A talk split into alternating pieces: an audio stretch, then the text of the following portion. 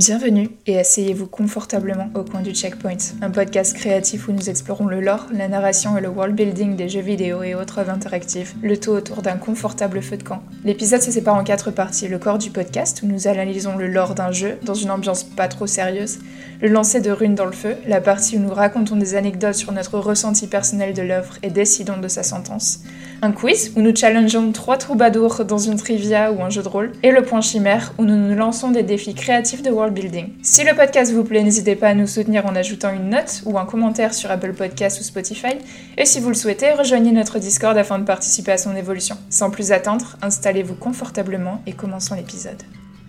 Et c'est parti pour l'épisode Fire Emblem.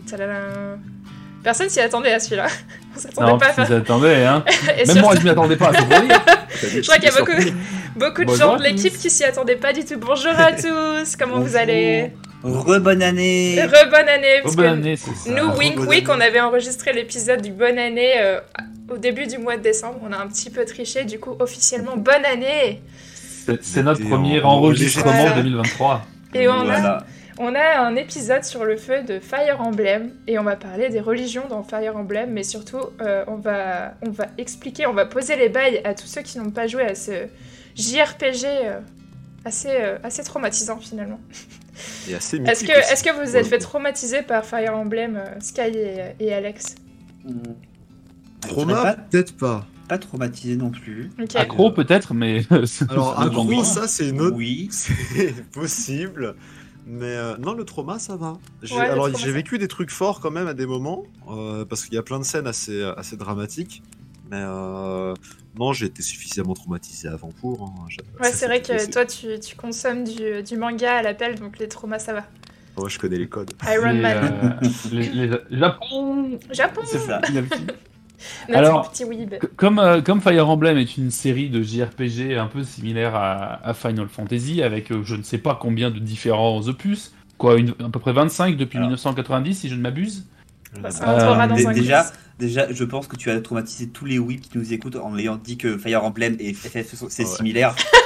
Ah non, hein Alors, Ac- Actually La, Le même. comparaison qui est supportée, c'est genre Dragon Quest, Final Fantasy, parce que c'est un peu, ils sont un peu en Alors, guerre depuis Bah, longtemps. je te dis ça, Matt, pour, euh, pour que tu fasses gaffe à tes, à tes mentions de Twitter, parce que là, je pense qu'il y a des tweets longueurs qui sont déjà partis. C'est c'est pas grave, c'est pas grave, je prends. euh, Bring it parce que on moi, je, je ne, je ne joue pas au JRPG, donc euh, spoiler alert, je n'ai pas joué à Fire Emblem, je me suis juste renseigné dessus. Tout comme je ne joue pas à Final Fantasy, et pour moi, vu de l'extérieur de quelqu'un qui ne joue pas à ces jeux-là, euh, ce- ce- ça a l'air d'être des types de jeux où euh, ils ont beau faire partie de la même série, chaque opus a plus ou moins rien à voir avec celui d'avant, ni celui d'après. C'est à chaque fois dans un monde différent, sur une planète différente, avec des gens différents. Euh, donc ça pourrait être un autre jeu qui a un autre nom, euh, avec juste une espèce de fil rouge commun. Ouais, le fil Euh, rouge, du coup, Dites-moi c'est... si je me trompe jusque-là. C'est les cultes, la religion, euh, Sauf- les même dragons, pas, les même pas, machins. même pas. Euh, alors, al- alors, il y en a quelques-uns qui sont des exceptions. Ah, il y a des exceptions, Des, hein. des opus anniversaires. Genre Awakening, qui est sorti pour, je crois, c'était les, les genre 20 ans de la saga, un truc comme ça. Enfin, c'était un anniversaire.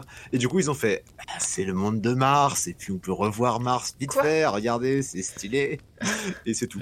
C'est- comme pour Final Fantasy, ou si ma bonne, c'est quoi? C'est le, c'est le 10 ou le 13 Ou bref, il y avait, au final, il y a eu trois jeux dans le, avec le, les 13. mêmes. euh, C'est ça, un 13 Bref, tout ça pour dire, et pour poser une question au final aux experts de, de Fire Emblem pour lancer ça, allons-nous parler principalement du dernier Fire Emblem euh, Free Houses, ou allons-nous parler de la série en entier? Je pense qu'on va faire un focus sur Fire Emblem Three Houses, qui est certainement aussi le plus connu, on va pas se mentir. En tout cas, le plus récent, parce que Mais on va 2019, le- on jusqu'à va le- la sortie du prochain. euh, Voilà, Ouais. on, va, on va le prendre comme focus principal et de temps en temps, je pense qu'on va diverger sur la série en entière Ouais, ex- exactement. pour, euh, pour voir un peu tout. Alex, est-ce que tu des- peux mettre le micro un tout petit peu plus près de ta bouche? Merci. Voilà. Euh, Vas-y, encore monte-le un peu. Et euh, ouais, du coup, on va se focus sur, euh, sur Three Houses, mais on va parler des anciens. Personnellement, j'ai joué que à Three Houses. Je sais pas si vous avez joué aux autres. Je vais Euh, jouer à pas mal. On a joué à un sur GBA, qui était un remake d'un sur NES. GBA, GBA. déjà, pour dire à quel point c'est. Ça Alors GBA licence, Game hein. Boy Advance pour tous les tous les euh, pas les millennials les Les, les, les récents- jeunes. les jeunes gens. Si, Voilà, les Millennials, ouais. non les millennials c'est nous ça. Bah oui. C'est nous, oui, on est vieux, les millennials. Bah oui. Les, les millennials, ils ont 30 ans maintenant, les millennials. Bah, les Millennials. Ah, encore, il y en a qui ont 40 ans. C'est entre. C'est quoi C'est 25, 40 ans? Bref, Euh, c'est 85 jusqu'à 95 à peu près. est-ce qu'on avance euh, dans la reco? Oui.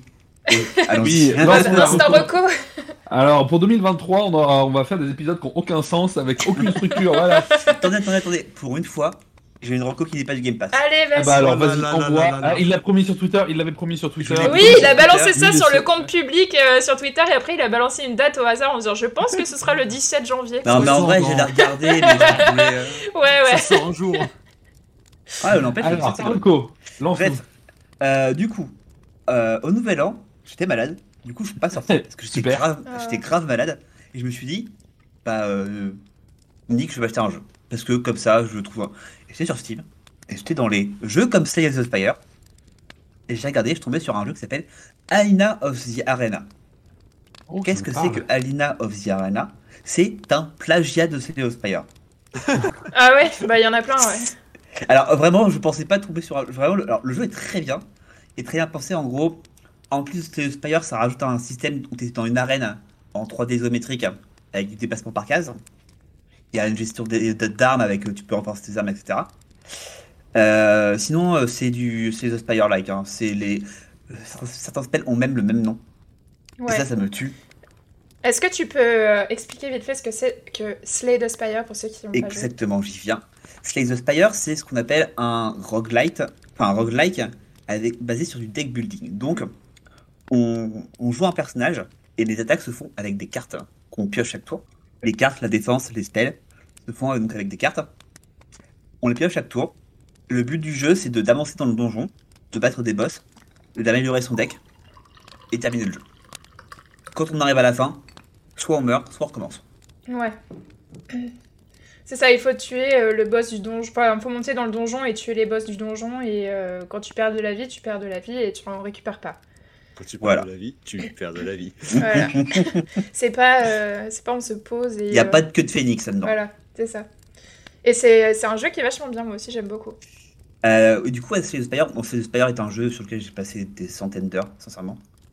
Il est d'une profondeur. Des jeux comme ça. folle. ça- Et euh, Aina of the Arena, c'est vraiment un petit jeu que si vous pouvez trouver à 10 euros sur Steam. Euh, le jeu est sympa, il est bien fait. Euh, on va dire que c'est en gros une, une sorte de. Ça serait limite un peu une extension de the Spire, que je serais pas choqué. Ouais. Et ça permet d'avoir un, un nouvel angle sur le jeu pour ceux qui adorent vraiment le jeu, mais peut-être qu'on a déjà beaucoup pensé à the Spire. Donc, moi, euh, moi, je recommande, c'est une bonne surprise. euh. Ok, Voilà, Alina of the Arena sur Steam. cool. Ouais. Merci pour ta reco.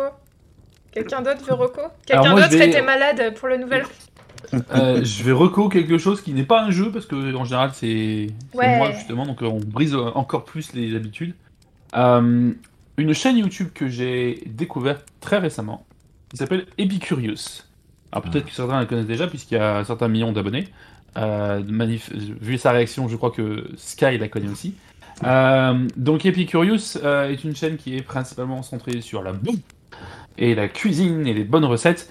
Et Hmm. notamment, j'ai découvert ça à travers une série de vidéos qu'ils font et que j'ai trouvé génial et que j'aime beaucoup regarder, où euh, ils font une espèce de mini compétition entre un chef professionnel et un cuisinier du dimanche, un home cook. Ouais. Et en gros, il y a le chef qui arrive avec une de ses recettes et des ingrédients qui coûtent la peau, euh, voilà, des fesses. Des ingrédients Euh, de qualité. C'est ça. Et puis même faire des trucs que, que jamais tu penserais aller chercher. Euh, et ses pâtes dans de l'eau de l'Himalaya. ouais, c'est un peu ce genre de choses, ouais. euh. Du sel de l'Himalaya. Et, euh, et de l'autre côté, il y a le home cook qui arrive avec ses ingrédients, bah, comme, comme, comme tout le monde, hein, euh, achetés au supermarché, avec la vieille cristalline et les pâtes Barilla du, du supermarché.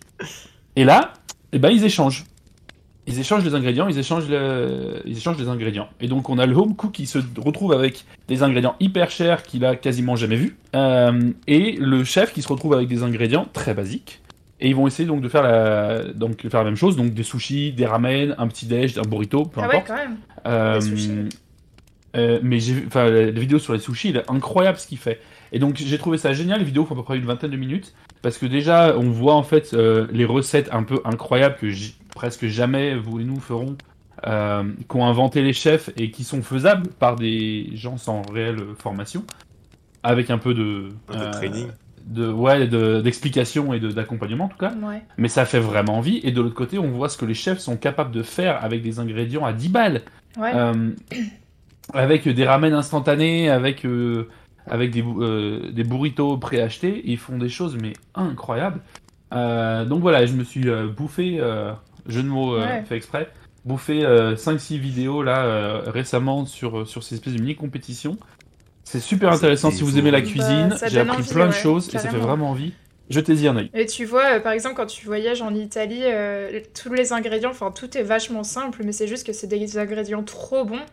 Et en fait, euh, trop bons de base qui sont bien. euh, par exemple, les tomates, tu vois, elles sont juste à la bonne température, euh, le, bon niveau Ouais. de soleil et tout. Et tu te rends compte du- de la différence entre euh, acheter des tomates euh, dans un climat qui n'est pas un climat pour les tomates ou dans des, dans des greenhouses ou euh, acheter en Italie des pomodoro. euh, ça Et- fait tout, euh, toute la Et alors, je rajouterais même une chose en fait par rapport à ça, c'est que pour l'instant, quasiment toutes les vidéos que j'ai vues sont pour des plats, pas des plats classiques, généraux, genre un burger ou une pizza, euh, mais pour des choses qui sont euh, des spécialités locales. Donc euh, sushi, Ah, ramen japonais, burritos, quesadillas, machin. Et en fait, ils ont systématiquement des chefs de ces origines.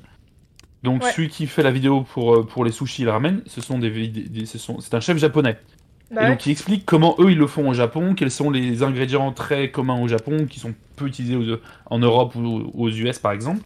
Euh, donc on a vraiment en plus ce côté savoir-faire euh, local, euh, un peu ancestral, et peu importe d'où ça vient, là je regardais avant l'enregistrement avec un chef mexicain je crois, justement parce qu'il faisait des burritos, mais ah là là là là, c'est incroyable. Mais en plus, il faut, du, il faut poisson vachement frais pour faire des sushis. Enfin, tu peux pas prendre juste de- du, du. Ah non mais si, si tu crois que les- euh. si tu crois qu'en plus il fait ça avec juste poisson frais, sa recette à lui, au chef, Ouais. il fait ça avec, euh, avec donc du thon rouge, mais juste la carcasse du thon rouge.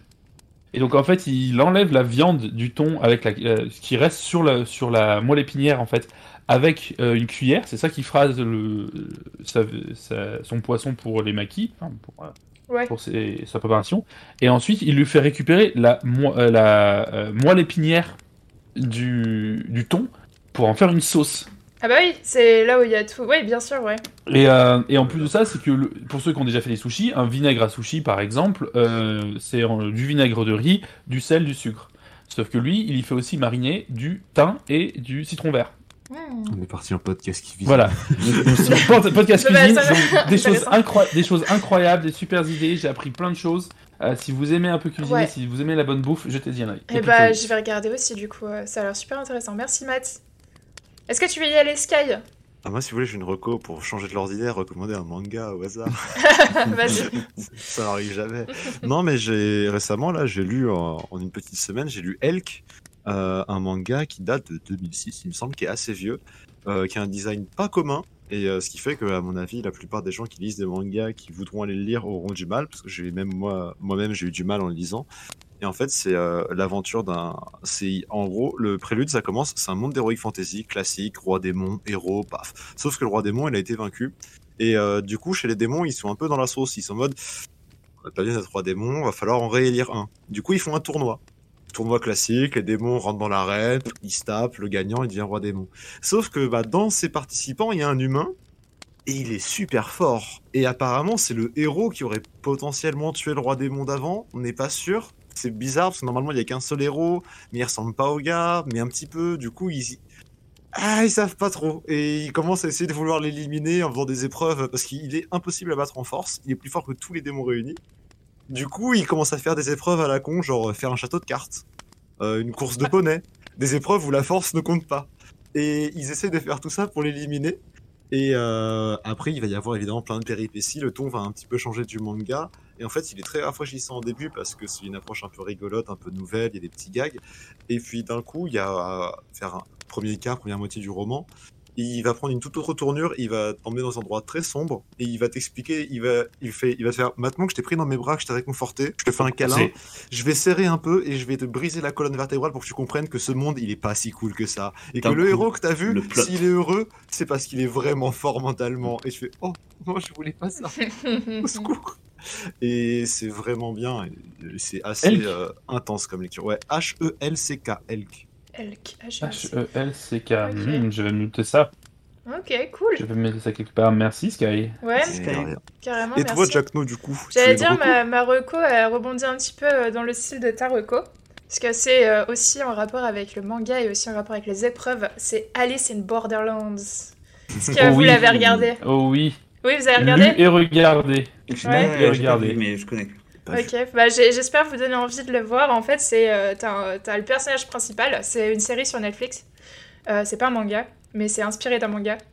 Donc t'as le personnage principal et ses deux amis qui se baladent à Shibuya, et d'un coup ils voient des feux d'artifice dans le ciel, et ils se retrouvent comme ça, bam, projetés dans une réalité parallèle où ils sont obligés de devoir se battre, euh, devoir faire des épreuves et des jeux afin de survivre, et il y a un système de visa, et leur visa il doit pas expirer, sinon ils meurent.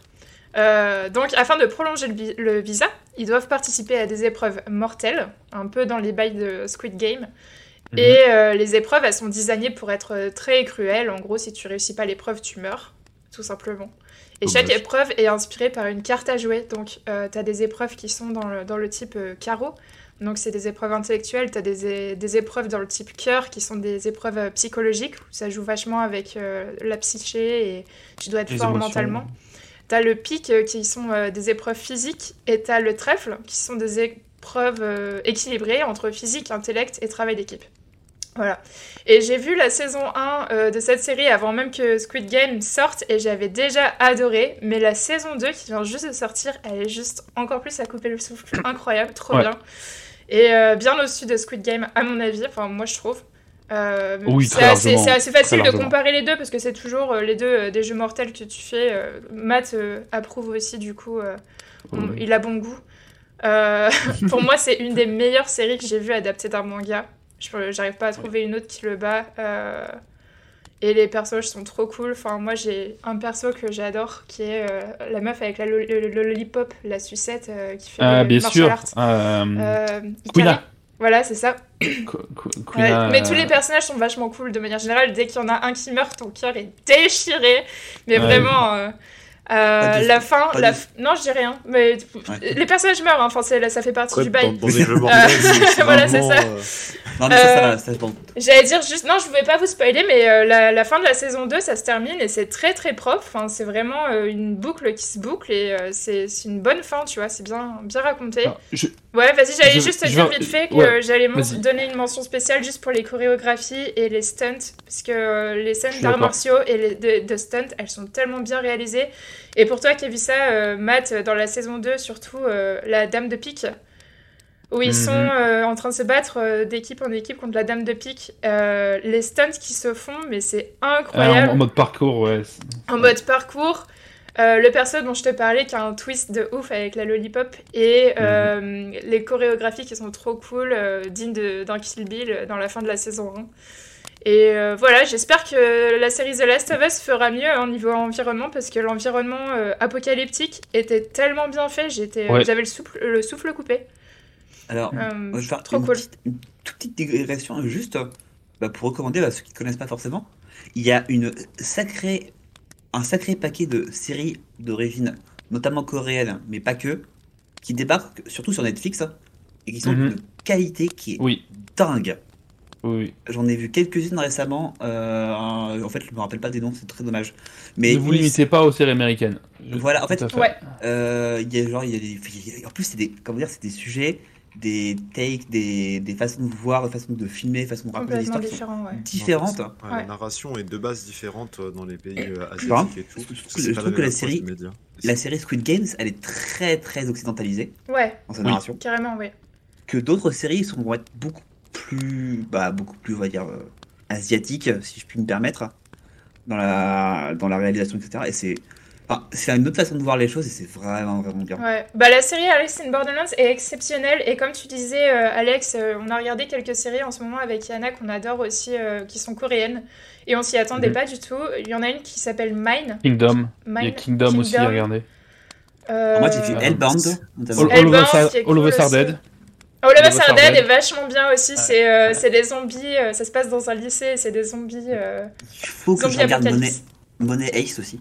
Ah oui, la- Ouais, l'adaptation de. Ouais. Et donc, juste pour clôturer effectivement sur la recommandation de Jack No, euh, pour avoir lu le manga aussi, euh, c'est d'une fidélité absolue. Mm. C'est 99,9% fidèle au manga papier. C'est vraiment la même chose. euh, donc c'est super cool si vous aimez ce genre de choses. Et il y a un- une toute, toute, toute petite différence. C'est la dernière seconde de la saison 2, qui correspond en fait à la fin du manga, donc qui peut se terminer. Sauf que la- cette toute petite différence qu'ils ont fait à la fin ouvre pour une potentielle saison 3 sur Ouais. Netflix. Et qui, si c'était le cas, serait probablement très différente de. euh, Il paraît que dans les, pour le manga. dans les mangas, il y a des spin-offs aussi qui sont euh, des, Ah oui, des des- histoires alternatives. euh. Ouais. C'est ce que j'ai regardé, donc Ouais. ça pourrait être ça en tout cas. Mais ce, ce petit twist à la fin fait que bah, peut-être euh, le manga qui se terminait avec cette fin-là euh, aura une, une suite alternative proposée par Netflix. Voilà. Mais vraiment, je la recommande aussi. Foncez, Alice in. Borderlands, c'est incroyable et c'est trop bien filmé, c'est parfait. Et voilà, c'était euh, c'était petites beaucoup de recos. ouais, aujourd'hui. Ouais, beaucoup de recos, hein, moi, Grosse même. On Grosse est-. On était tous malades, je pense, cet hiver et on a eu le temps. c'est vrai, j'étais vraiment malade comme toi aussi, Alex. La grippe aussi. Ouais, euh, j'ai tout chopé. notre épisode. Solide. On va Alors, Fire commencer. Emblem. Fire Emblem, Fire Emblem. Alors, est-ce Ah que weeb. juste un petit peu, euh, on en parlait parce que du coup Matt, il a pas, il a pas fait Fire Emblem euh, et il posait la question de, en gros, euh, Et quoi c'est quoi, euh, comment ça se joue, ça, ça ressemble à quoi un petit peu quand tu joues à Fire Emblem? Alors, qu'est-ce que Fire Emblem? Euh, Fire Emblem, en gros, c'est un, un jeu de rôle japonais qu'on appelle un tactical RPG. C'est-à-dire que les tours de jeu de gameplay vont se dérouler en, en phase avec une phase où ça va être ton tour. Tu vas avoir tes petites unités qui vont être sur un plateau à case. Tu vas les avancer, tu vas taper les ennemis. Et après, ce sera la fin de ton tour. Et les ennemis vont jouer aussi, pareil. Leurs petites unités vont s'avancer sur le plateau. Elles vont, elles vont te taper. Fin du tour.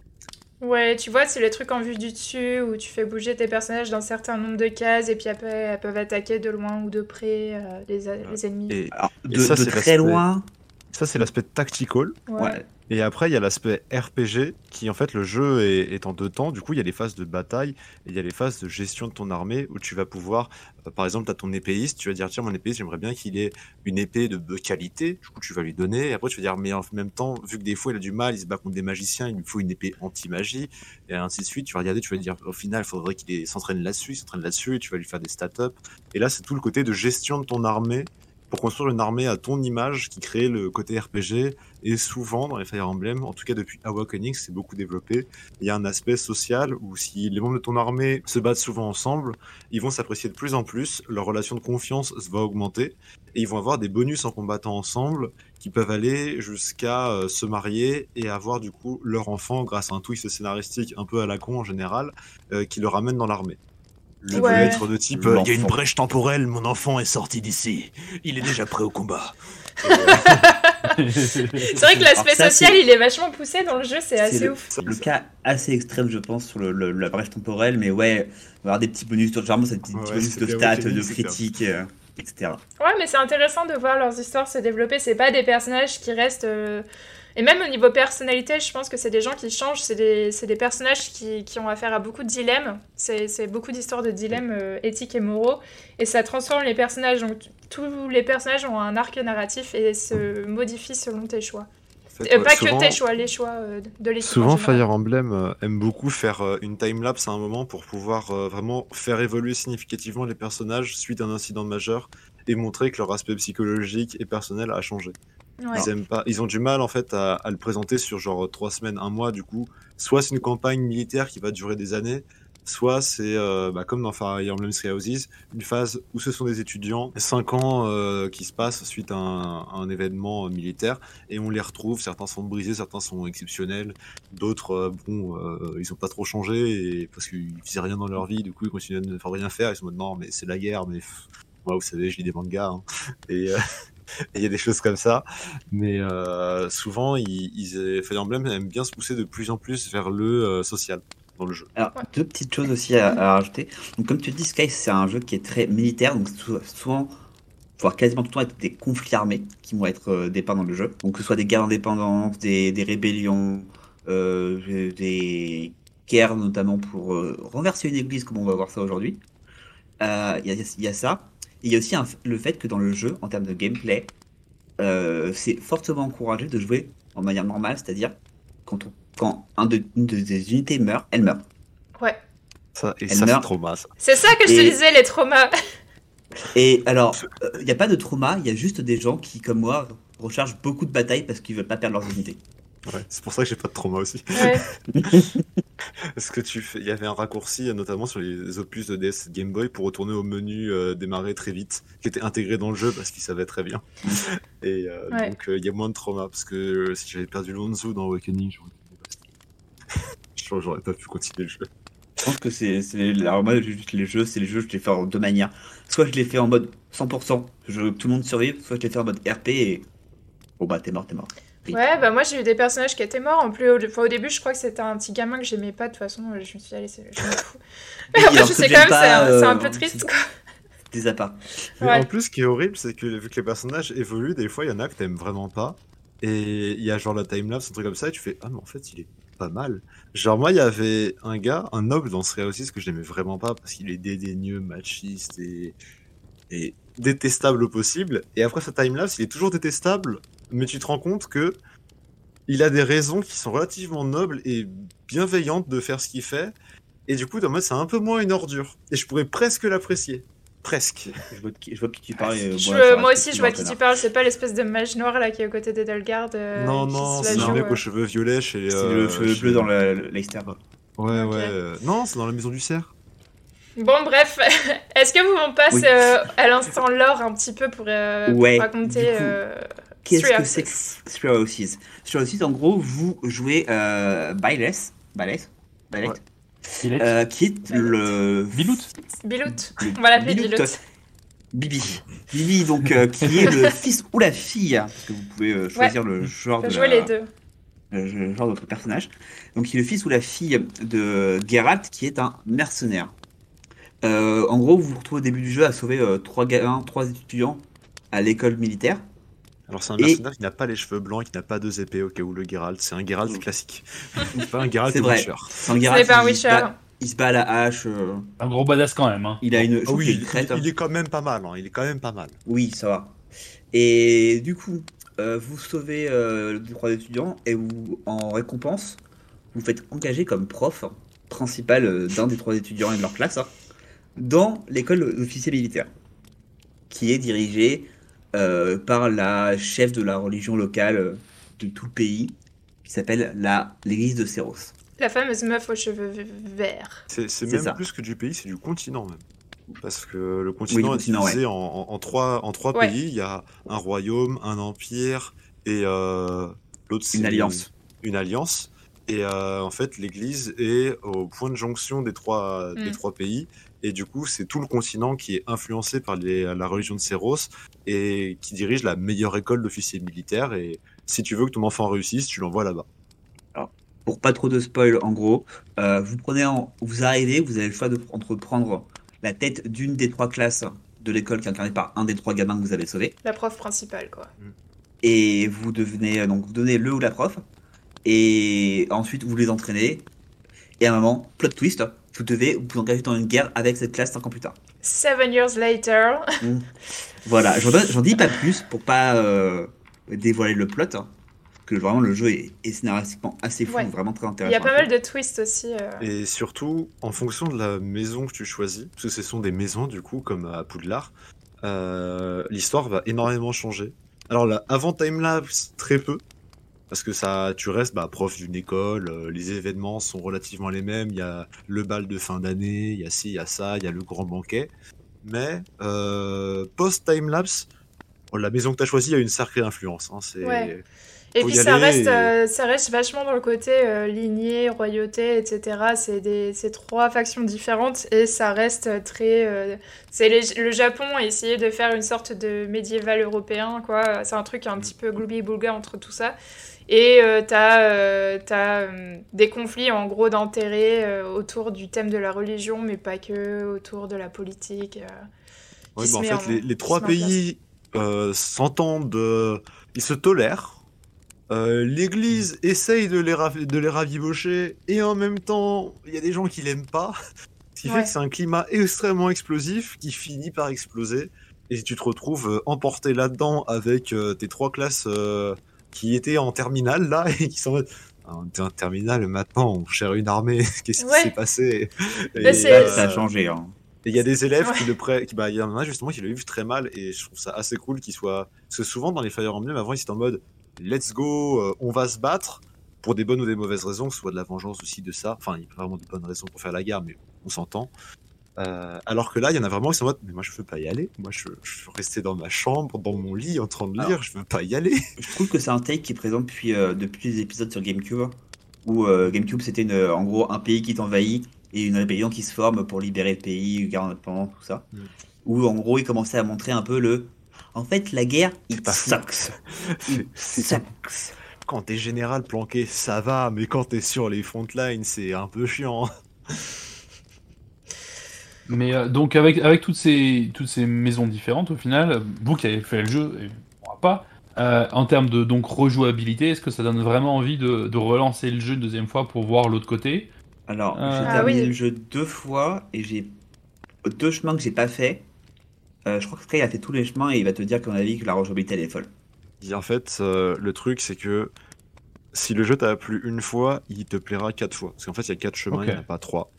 Euh, mais parce que il te plaira au moins les trois premières fois, parce que à chaque fois quand tu changes de classe, du coup, tu ne joues plus les mêmes, tu n'as plus les mêmes élèves dans ton équipe, et du coup, tu redécouvres déjà tout le plan social, parce Mm. que ce ne sont pas les mêmes élèves, ils n'ont pas les mêmes personnalités, ils n'ont pas les mêmes goûts. Tu vas tisser d'autres relations.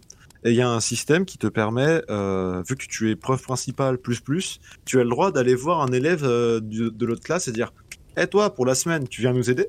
Et il vient t'aider. Et s'il tisse des liens avec toi, il sera en mode En vrai, j'ai envie de me faire transférer dans ta classe parce que Ah, sérieux?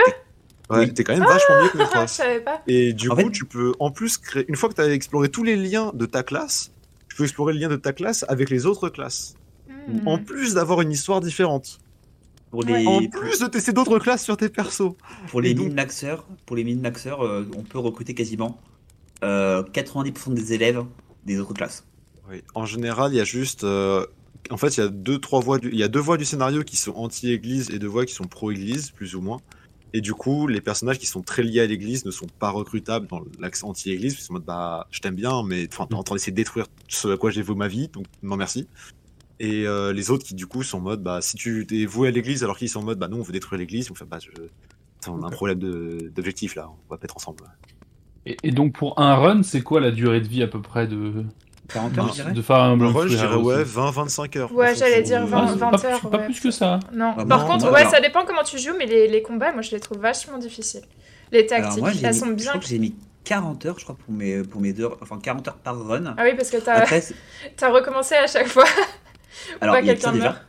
Il y a déjà, ça déjà. Puis il y a aussi, je fais toutes les side missions. euh, moi, je toutes les scènes Ouais. de l'or. J'ai passé des heures dans le monastère à chercher des fleurs à, à qui je devais les donner. Hmm, pareil. Ah, Après, je m'attendais presque à une réponse euh, du type de Persona 5 qui a dû euh, 150 heures euh, pour un Ah run, non, non, non, non, c'est Le pas. problème, c'est que tu peux pas faire ça avec la volonté du jeu, parce que si tu fais ça et que t'as 4 voix à 150 heures, tu Eh sais que les gens ne le feront pas. tu C'est pour ça que ça faisait peur, mais peut-être qu'avec Ouais. un- une durée de vie euh, à peu près raisonnable, ça, ça peut convaincre La peut-être d'investir quelques euros. Après, je pense que pour une run, t'auras en vrai plus de 20 heures, mais euh, en fait, il y a un syndrome Fire Emblem qui se dégage quand tu joues, c'est que tu peux assez vite repérer les persos craqués. Parce qu'en général, il y a un cara design qui se repère, et du Ah. coup, tu... Ah ouais C'est Ouais. ceux avec les, avec les cheveux roses euh, par et deux, exemple, é- deux non, mais- épées dans le dos. ouais. Genre, euh, pour, pour les gens qui nous écoutent, vous irez voir, vous tapez Félix Fire Emblem Treehouse et il a le design et tu vois que c'est l'épéiste craqué et son histoire c'est que c'est le gars qui n'a pas d'amis dans l'école et il passe son temps à s'entraîner à l'épée Ah. donc déjà t'es en mode toi tu seras craqué à l'épée. Ouais, Petite c'est- astuce. C'est House Si of le the personnage- Dragon. Le personnage Mhm. est silencieux, timide ou qui n'a pas de parents, voire les Ouais. trois. Il est craqué. Ouais, non mais c'est vrai, dans Fire Emblem, Japon c'est un... Japon plus ton passé est tragique, plus t'as voulu le surpasser et devenir Bah fort ouais. et donc t'es broken. Forcément. Et Félix, c'est le genre de personnage qui, pour le coup, c'est un de ceux qui m'a fait vivre le plus de, de sensations. Parce que moi, du coup, je jouais comme Matt avec le personnage qui meurt. C'était une run où je m'étais dit, là, s'il meurt, il meurt. Et à un moment, j'ai fait un misclick. Et il s'est retrouvé au milieu de genre 5 Ah personnes. bon, t'as fait un misclick, Sky? Oui, ça m'arrive. Arrêtez, c'est ma Switch, il y a du drift, c'est compliqué. Mais du coup, il s'est retrouvé au milieu de 5-6 personnes. Et j'étais en mode, bah, bah, il est mort. Et puis, il regarde les 5 gars. Il fait esquive, contre-attaque, je te tue. Esquive, contre-attaque, je te tue. Il fait ça au 5, je fais mais, mais monsieur, mais monsieur, que faites-vous? Vos statistiques. Dark Sasuke Et c'est le moment où j'étais voir les stats et je fais c'est pas des stats normales pour son niveau Ah. ça. Mais attendez, mais il est broken. Et Ah, donc, c'est vachement quant à la, intéressant. quant à la philosophie Fire Emblem, le Mm. jeu est beaucoup plus rapide parce que t'es en mode bah si je maxe lui, je maxe lui, je maxe lui, j'arrive sur le champ de bataille et je roule dessus.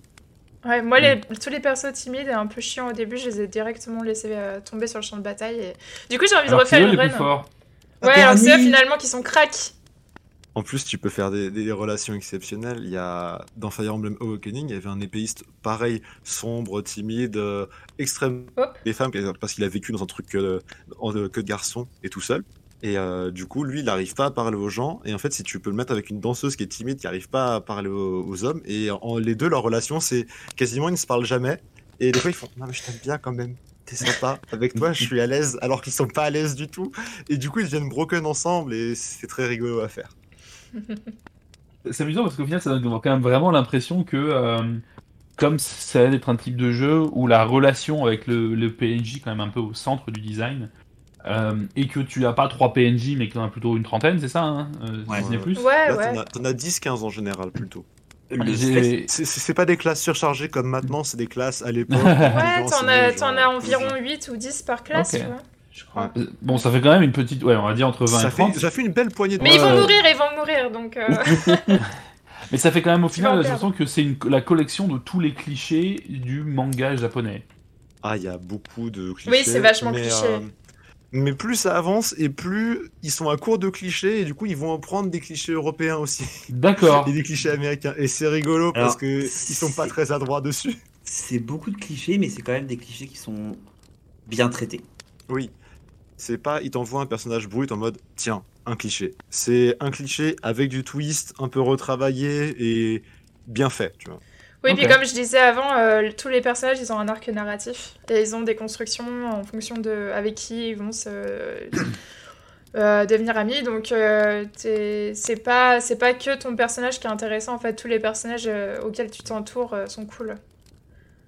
Puis le truc trop bien, c'est que quand tu finis, euh, ça c'est la, la, petite, la petite cerise sur le gâteau, quand tu finis un Fire Emblem en général, à la fin, t'as qu'est-ce que fait le personnage, est-ce qu'il s'est marié, est-ce qu'il est avec son pote, et qu'est-ce qu'il a fait dans le futur, et ça, Mhm. ça rend heureux quand tu J'aime t'attaches bien, j'aime bien dans les, dans les RPG ça. Ouais. Il y avait effectivement Pillars of Eternity qui avait un truc un peu similaire, ou aussi euh, Divinity, Original Sin. euh, Fallout, hein, exactement. Ouais.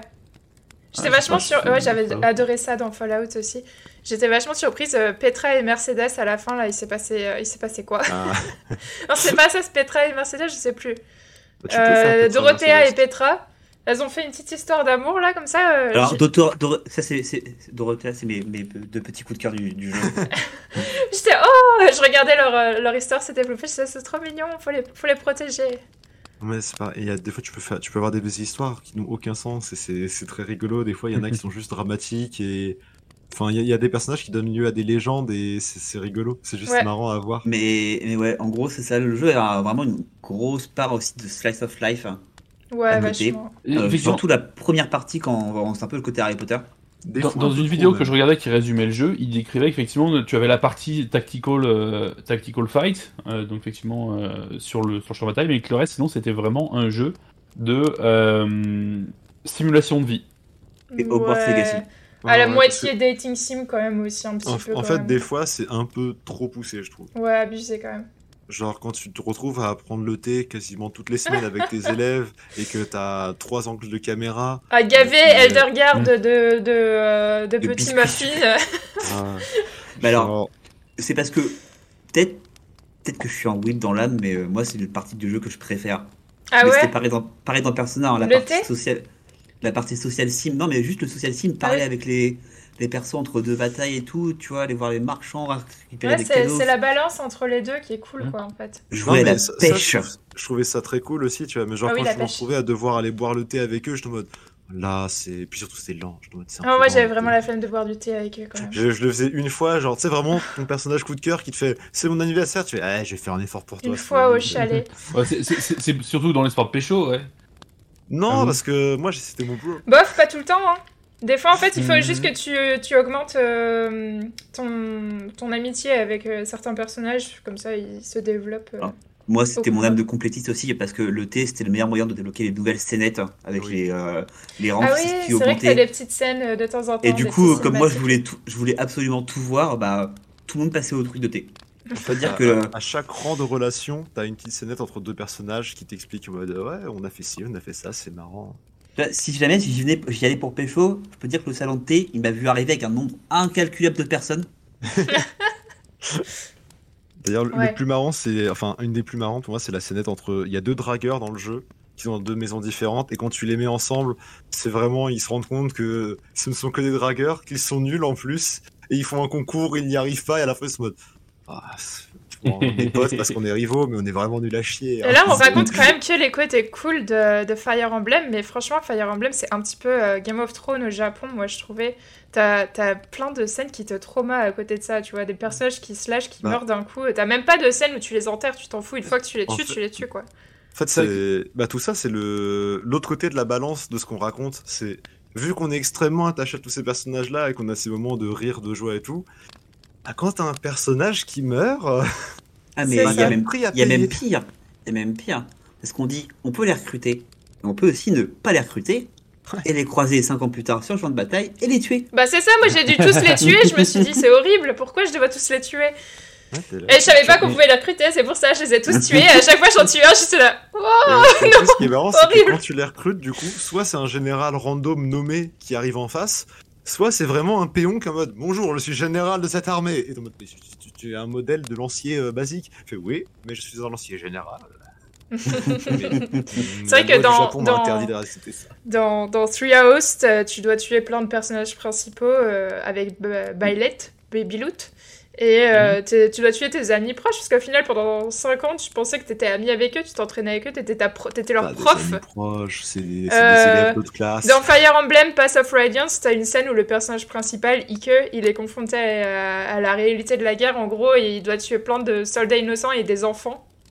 T'as, Ah dans Fire euh, Emblem euh, Radiant Down, t'as une scène où le personnage principal il se fait torturer par l'ennemi pour obtenir des informations et tu vois le personnage qui souffre et qui a peur et tout. Pass of Radiance c'est, et Radiant euh, Down, c'est des opus qui sont assez violents psychologiquement. Ouais. Alors on est loin du euh, vraiment essaient de dénoncer social la guerre. là. Ouais, Ah voilà, bah, t'as le côté par- social sim et t'as le côté trauma en fait. Bah, en fait, vraiment, le, le jeu a des côtés, des scènes qui sont très mignonnes et tout. Puis des scènes, c'est euh, vraiment, bah, c'est ça, la guerre, c'est ça, et c'est pas drôle, quoi. Mm, mm. Et un des trucs, un des points noirs justement de... Un des points noirs. Ouais, c'est, c'est quand même le, le, le côté dark de Three Houses, c'est euh, la religion à Céros. La mythologie Ah, la de c'est- L'église de. Ouf. Alors, moi qui n'ai pas joué, est-ce que je peux essayer de résumer le truc suite à, à la vidéo que j'ai vue pour voir si c'est vrai et, Vas-y. et rendre le truc un peu drôle. Alors, dites- dites-moi si je me plante Ouais. à la fin. Donc, il y a euh, X mille ans, il y a une alien qui est arrivée sur euh, la planète, euh, que les locaux ont pris pour une déesse, et puis il faut dire qu'avec les pouvoirs un peu chelous qu'elle avait, bah, il y avait toute une déesse. Elle s'est mise d'ailleurs à se presque s'auto-dupliquer pour créer un peuple à elle. Euh, et euh, l'harmonie entre ce peuple peux- et les locaux. Est-ce que tu peux réutiliser le terme qu'il a utilisé dans la vidéo Non. que je trouvais incroyable? Non, non, je ne m'en souviens pas. Moi, je m'en souviens. Vas-y, j'ai traumatisé Vas-y, vas-y, c'était quoi? Asexual reproduction. Ouais. Ah oui, reproduction asexuelle, effectivement. Voilà, bref, elle se duplique, elle se- elle s'autoclone, j'en sais trop à rien. Bref, tout ça pour dire qu'au final, le peuple qu'elle a créé se retrouve génocidé euh, par euh, les locaux, parce que bah, arrive un moment les humains, ça reste des humains et ça crame tout. Euh, et on fait un espèce de bon, quoi, je sais pas, 1000 ans, 2000, 7000 ans plus tard, whatever, euh, où il y a effectivement plus ou moins la seule survivante de ce génocide, euh, qui, euh, qui a donc créé euh, cette, euh, cette église de Seiros, si je ne me trompe pas. Alors, c'est Oui. Réa, Euh, il me semble, ouais. Ouais, donc elle, voilà, elle a pris le, le nom de Réa euh, et qui effectivement a essayé de euh, a créé cette église de Seiros pour euh, réécrire l'histoire et notamment l'histoire de la mort bah, de cette fameuse déesse alien machin truc Mm. euh, et qui s'en sert pour je sais pas contrôler le monde. Je, je sais même pas trop pourquoi elle a fait ça. Euh, mais on arrive donc voilà à cette, re- à cette religion qui a été créée suite à l'apparition d'une déesse alien euh, mille ans plus mille ans plus tôt et le génocide de sa propre race. Alors, À quel point je suis, je suis bon ou pas? C'est pas une alien, Voilà, mais à part ça. Bah, il dit une alien, ouais. le- ils disent qu'en fait, ils, Bah. ils savent pas d'où elle vient. Théoriquement, En fait, elle viendrait ils, du. Ils sont en mode. de l'espace, Euh, oui. she descended, mais c'est en mode. euh, c'est très religieux. En gros, les, aliens dont on parlait, c'est une race de gens avec des cheveux verts. Ah oui, des cheveux verts et du, et sang vert et des pouvoirs. C'est eux qui ont les pouvoirs à la base. et une durée de vie très très conséquente. C'est ça, la Mm. déesse euh, elle est quoi. quasiment immortelle. C'est elle qui possède l'emblème du feu. Parce que, alors l'emblème du feu, c'est compliqué dans Fire Emblem. Des fois ça existe, des fois ça n'existe pas. Des fois c'est de la volonté, des fois c'est pas de la volonté. Et euh, là, elle, elle possède l'emblème du feu. Notre personnage possède l'emblème du feu, qui est les emblèmes. C'est un, un système du JR, du- de ce JRPG là pour dire ton pouvoir vient de cette famille. Du coup, ils ont cette puissance là. Les crestes. Et voilà, c'est des crestes. Et euh, c'est d'habitude, des fois c'est un bouclier, des fois c'est une arme, c'est compliqué. Et là, du coup, c'est cette déesse vient, elle a les cheveux verts, elle vit longtemps. On s'est servi de son sang pour créer une race d'humains hybrides avec son sang. Ouais, c'est ça. peu, voilà. Et- et, En euh, gros, des t'avais avais les, t'avais les humains normaux, t'avais après les humains hybrides euh, avec les cheveux verts. Et euh, qui se sont battus parce que les deux ne peuvent pas cohabiter. Et donc, ils ont créé cette euh, Church, Church of Ceros, l'église de Ceros, pour, euh, en plein milieu en fait de tous les territoires, les territoires divisés dont on parlait, ces trois-là, euh, pour euh, unifier un petit peu euh, sous le, le- le même, le même emblème, en gros. Et ça, c'est un peu tard, du coup, mais c'est un peu des spoils de, euh, d'une des branches narratives euh, du jeu. Ah, c'est un spoil, Mais, je pensais que c'était un peu l'intro euh, quand tu commences le jeu. Bah, en fait, poussé à ce point, c'est un spoil de la branche de, la C'est maison. du très léger comme spoil. C'est léger parce qu'on s'en fiche un petit peu, mais si on veut, en fait, si on veut vous expliquer plus loin, parce que je peux vous expliquer plus loin, ah, ça va être du spoil. Ouais, du spoil assez sale. On a l'habitude de spoiler dans, dans, dans ce, dans ce podcast. Oui, qu'on n'a pas forcément besoin sur ce qu'on va faire aujourd'hui. C'est Ouais, c'est vrai que c'est pas nécessaire. Mais on peut, on peut spoiler, on peut pas spoiler. Moi, Mais donc, si, si, si j'ai si bien compris, et ce qui est intéressant, c'est qu'en fait, cette histoire de euh, race hybride et donc euh, avec du, du sang euh, chargé de, de pouvoir, euh, pouvoir donc qui se transmet de génération en génération, euh, le fameux Crest, Mhm. euh, ça a permis en fait de, ça permet d'expliquer, de mettre en place une, cette espèce de société, ah, quel est le terme? Aristocratique. aristocratique, c'est ça, tout à fait, merci, avec effectivement une classe dirigeante qui reste dirigeante par le, en fait le seul le seul bénéfice de l'héritage le, le et de la sang. Voilà. c'est ça. Et, Mm. euh, juste parce que tu es né fils ou fille d'eux, ben tu as du une pouvoir. métaphore de- clairement du, du, du sang bleu, euh, de la, Voilà. la noblesse. euh, Ouais. Voilà. En fait, et il est même un peu plus poussé parce qu'il y a du sang bleu, il y a du sang, euh, on va dire, euh, du sang violet et du sang rouge. On va y avoir les, en fait, il y a les emblèmes majeurs qui sont les emblèmes puissants et encore très très forts des véritables nobles. Il y a les emblèmes mineurs qui du coup sont soit des emblèmes qui sont perdus de leur puissance, soit euh, des, bah, des hybrides entre guillemets dans, dans leur, euh, dans leur mythologie.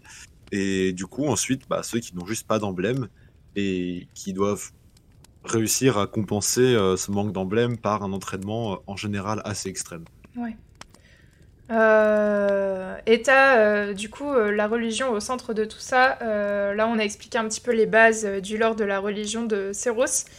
Et comme bien sûr, ce- c'est cette religion-là qui fait qu'on va avoir la guerre entre les trois royaumes qui va commencer.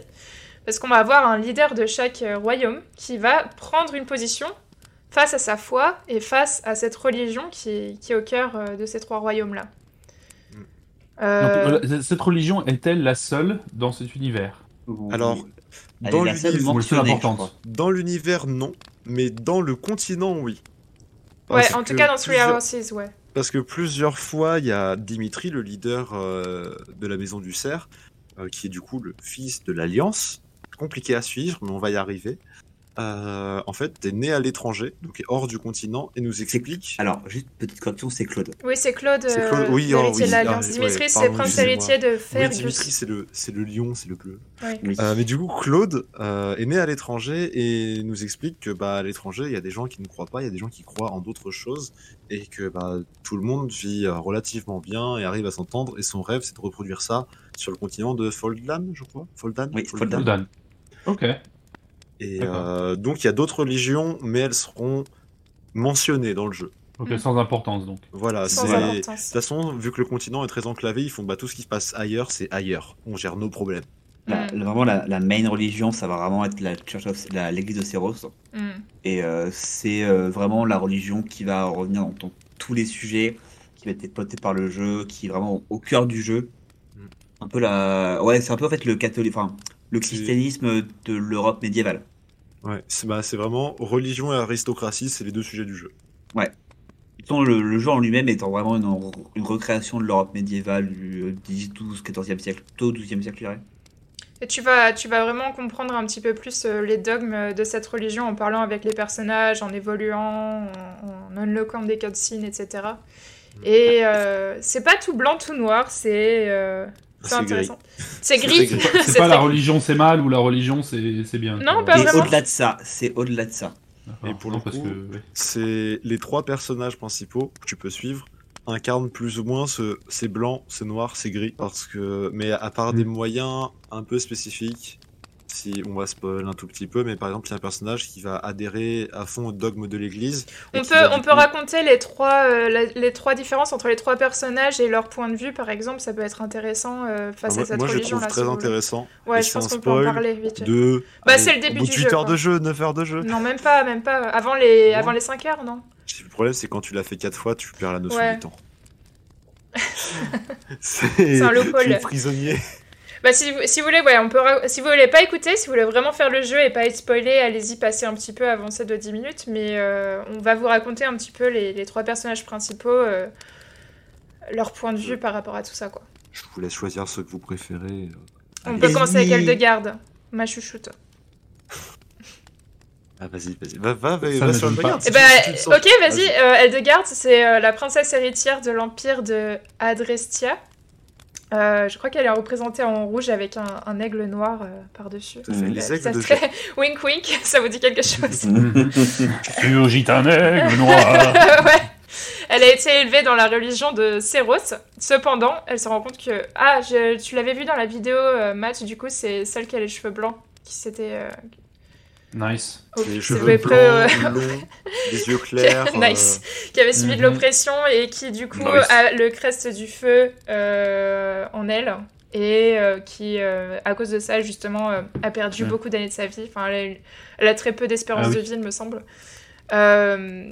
Euh, à cause de- des- des tortures qu'elle a subies quand elle était jeune par rapport à la religion. Et elle, euh, elle trouve que cette religion de Séros, c'est complètement inhumain et immoral et que elle a renoncé à sa foi et il faut sauver le peuple et il faut se, faut se battre contre cette religion. Donc elle, elle se met, elle se place face à l'église. Ensuite, on a Claude. C'est le chouchou, je crois, de Alex. Non, C'était pas- Eldegarde. Moi, c'est Ah. Eldegarde aussi. Ah oui, d'accord, je, je croyais que c'était ouais. la, la fin que t'avais pris, toi. Non, on peut passer sur Dimitri, parce que du coup, en fait, Eldegar ouais. et Dimitri ont un lien de. Ils sont amis d'enfance. Dimitri, ouais, c'est le deuxième personnage, c'est le prince héritier de Fergus, et c'est un lion Ouais, euh, sur fond bleu, je crois. C'est ça, C'est un lion, lion d'or sur fond bleu. Voilà, c'est la faction euh, qui Les pratique les la, cette même royauté, religion. quoi. Voilà, c'est ça, C'est- le sang bleu. C'est très subtil. Et oui, c'est- ouais. non, le personnage n'est pas subtil du tout, c'est vraiment. euh, c'est du guéclin, tu vois. Euh, il est confronté à des conflits moraux entre, euh, entre sa loyauté envers sa religion et sa responsabilité envers son peuple. Euh, il doit choisir de protéger sa religion pour protéger son peuple. Donc, il se place en défenseur de l'Église. Et quelques traumas personnels aussi. Ouais, moi j'ai pas fait son a- histoire, donc je sais pas Il a trop. Oh quelques là. soucis. oh là là, les problèmes de Dimitri. hein. Il a quelques soucis, on va dire. Bref. Et puis on a Claude, le, le personnage. Alors je sais plus, euh, c'était quoi son emblème? Claude, euh, Claude, c'est un, c'est les, sont les cerfs. Le les- cerf bah, je crois que c'est les cerfs d'or aussi. Serre doré, hein, comment Ouais, le Ouais, cerf alors doré. du coup, les lions étaient pas dorés, les lions étaient autre chose, mais euh, tant pis. Et Claude, c'est le prince héritier de l'alliance de Leicester. Leicester. Incroyable, Claude. En Angleterre Euh, Presque. Presque. Gloucester et Leicester. Et c'est une façon qui pratique la religion euh, un peu euh, différente. plus- Ouais, Ouais, ils s'en- un peu plus soft, petit peu. soft religious. plus- En fait, c'est plus une alliance économique qui, du coup, ils sont en mode bon, bah, la religion, on l'a pris parce que c'est plus pratique, on a des bénéfices. Mais Mm. si c'était une autre, on en prierait une autre. Ils C'est sont ça. très, C'est la très Suisse. pragmatiques, on va dire. C'est la Suisse. Et il est confronté à des conflits moraux entre sa loyauté envers sa religion et la responsabilité envers son peuple, mais euh, il, il se, po- il se pose pas. Enfin, contre- contrairement à, à Dimitri et Eldegar, il prend pas vraiment de décision. Et lui, il veut que la guerre s'arrête, principalement. Oui, son, si son but c'est la paix. Si vous voulez une comparaison euh, pour les séries d'histoire, euh, le- l'Empire, enfin l'Empire, ça va être l'Allemagne de Luther avec la réforme. Avec la réforme. Mhm. L'Italie, ça va être euh, avec toutes ces petites villes, ça va être l'Alliance. Où en gros, t'as plein de petits royaumes indépendants qui collaborent pour faire une sorte de grosse nation qui tient le coup toute seule. Et la France, ça va plutôt être le, le royaume avec un pays qui est très religieux, euh, mais qui est un peu déchiré aussi par les guerres de religion. Ouais. Très grossièrement. Oui, c'est c'est parce qu'évidemment c'est retravaillé pour Fire Emblem, mais c'est les, les sources d'inspiration qu'on peut retrouver sont à peu près celles-ci. Ouais. Donc voilà, t'as as cette religion-là qui est au centre de tout, finalement, que tu découvres au fur et à mesure du jeu. Ça se découvre assez rapidement. euh. Ouais, tu dis, euh, Réa, la baisse euh, supérieure, quand tu commences à, à lui parler, tu dis qu'il y, a- il y a un truc qui cloche, tu vois. Et tu te rends compte qu'il y a, qu'il y a des choses que, que le- cette église doit faire pour, pour garder ce- cette domination sur... Voilà, c'est ça. Il y a, y a eu des, il y a eu des bails, en gros. Euh, c'est Réa, c'est c'est le personnage avec les cheveux verts euh, qui est une figure religieuse très pape. respectée. En gros, c'est la, ouais, c'est- c'est globalement la papesse, Enfin, c'est la Mm. pape. Euh, la baisse, la peste. la baisse supérieure, je crois, dans la- dans l'église. Et, euh, et ton personnage, en fait, se rend compte au fur et à mesure qu'il y a des choix qu'il doit prendre par, assez difficiles, que euh, Réa a fait euh, des pratiques un peu occultes pour conserver le pouvoir. Et euh, ouais, c'est à toi de voir. En fait, c'est pas, pas le mal non plus, mais euh, ouais, c'est la, fait- religion, quoi. Enfin, il y, a des- il y, il y a fait- des choses qui se passent sous le manteau et que. Pour moi, là, c'est un, un moment euh, où on arrive où on va faire un, je vais faire un parallèle un peu, un peu acrobatique. Euh, où ce que la religion qui est décrite dans le jeu ressemble beaucoup à la religion qu'on trouve dans l'Europe médiévale, mais avec une vision plutôt euh, orientale, oserais-je dire, de, de cette religion. Où en gros, en fait, la, la religion, on va dire judéo-chrétienne, on a un Dieu qui est moral, qui est omniscient. Ouais. C'est comme ça la religion chrétienne, admettons. La religion judéo-chrétienne, c'est son Oui, c'est un seul Dieu omniscient qui, euh, qui euh, ne fait pas d'erreur, qui sait tout, qui euh, est moral et ce qu'il fait est bien. Voilà. C'est le grand barbu, quoi. hein. Voilà. Euh, dans les religions plutôt orientales, donc plutôt japonaises principalement, parce que c'est ce que j'ai regardé pour le, pour le podcast d'aujourd'hui, euh, en fait, les... déjà, il y a beaucoup plus d'êtres. Il y a, des- exemple, il y a des il y plein, plein, plein de... Il y a un panthéon qui est incroyable, pas le C'est c'est tout- rempli. Il y a des gens. Voilà, il y a beaucoup de gens. Beaucoup, beaucoup, beaucoup. beaucoup. Et il n'y a pas que des gens. Bref. Il y a de tout.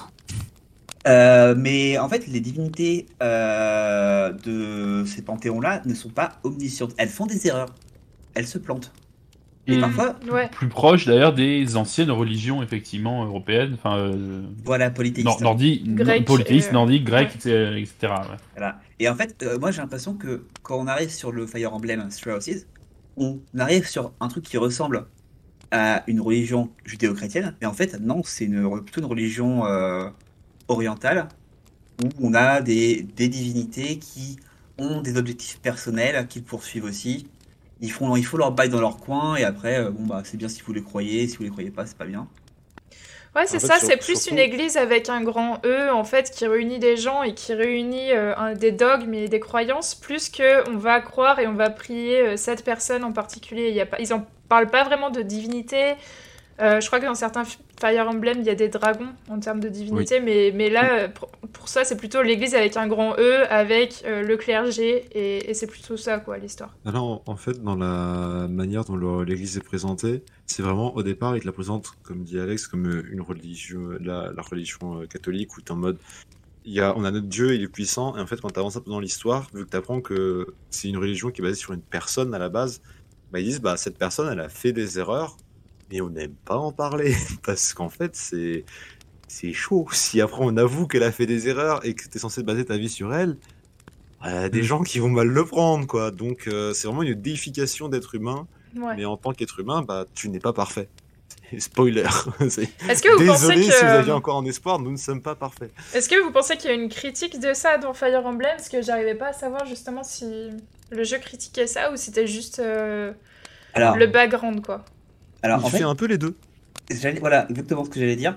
Selon l'histoire que tu prends, selon le passage que tu prends, comment sera et ça c'est très intéressant, c'est comment sera traité l'Église, ton rapport à l'Église, ton rapport à la religion, ton rapport à la à la guerre, à, plein de choses, va être traité différemment. En fait, selon les, les yeux que tu vas avoir, les visions que tu vas avoir, les expériences que tu vas avoir, Mm. et les gens que tu vas côtoyer, alors que c'est à peu près la même histoire. Et ça Mm. c'est très intéressant. En gros, c'est de quel côté tu te situes et comment ça change ta perspective. qu'il y a un personnage qui va détester l'église et vouloir absolument la renverser.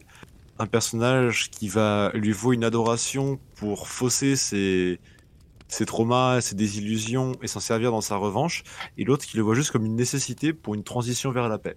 Ouais. Donc, euh, en fait, avec ces trois points de vue, tu as le point de vue en mode l'église, c'est un outil, euh, l'église, c'est ma vie, et l'église, c'est mon ennemi. Mm.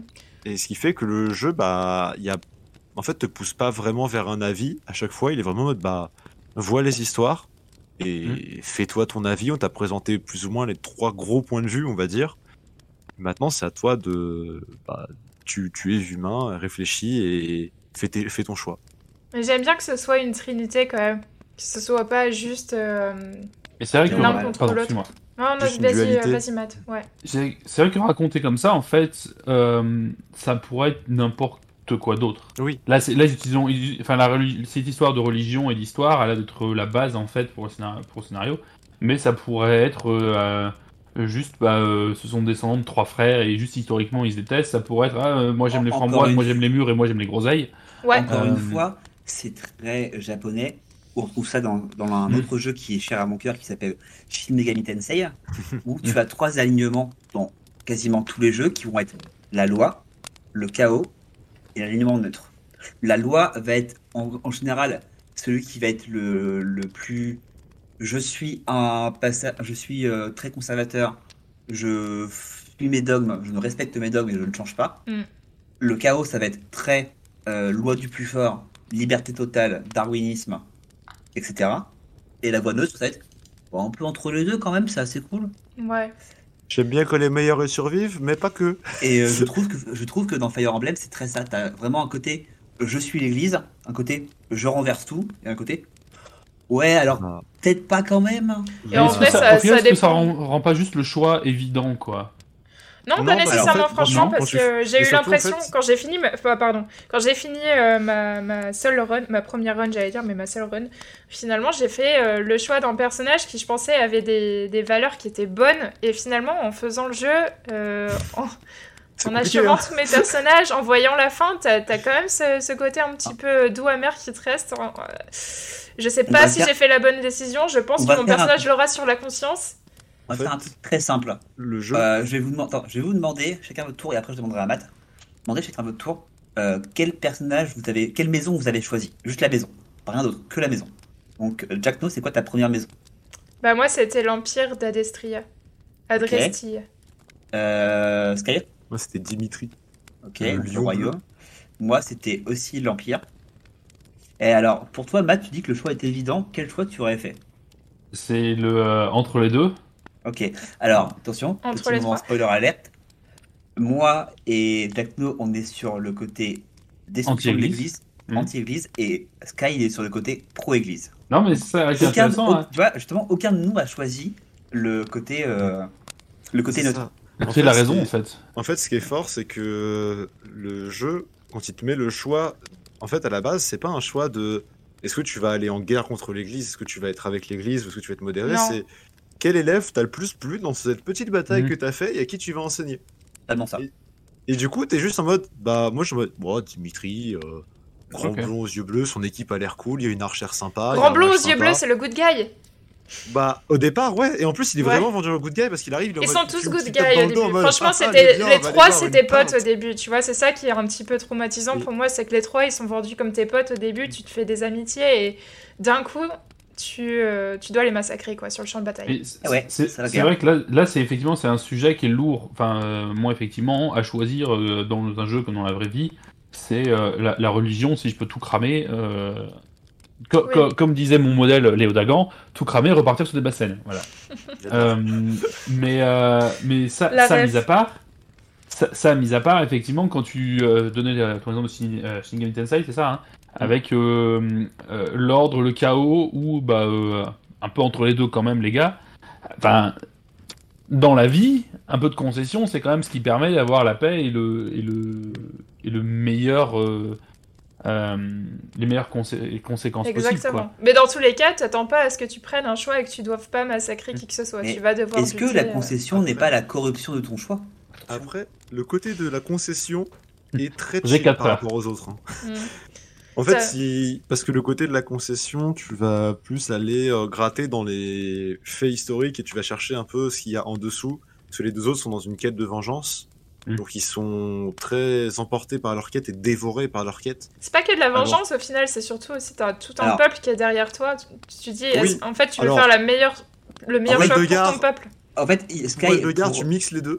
T'essayes de penser comme un politicien. Scar, pas Oui, pour, pour pas Voilà, pour Eldegard, tu mixes les deux. Il y a de la revanche euh, et un esprit de justice. Pour Dimitri, c'est de la revanche pure. Et Claude, il est très longtemps spectateur. il est Claude, vraiment. c'est de la- Claude, c'est de la survie plus qu'autre chose. Ouais, mais Claude, en fait, vraiment, il y a des moments où c'est incroyable parce que moi, c'est le, le dernier arc que j'ai fait. Et des fois, il est là, il est en mode.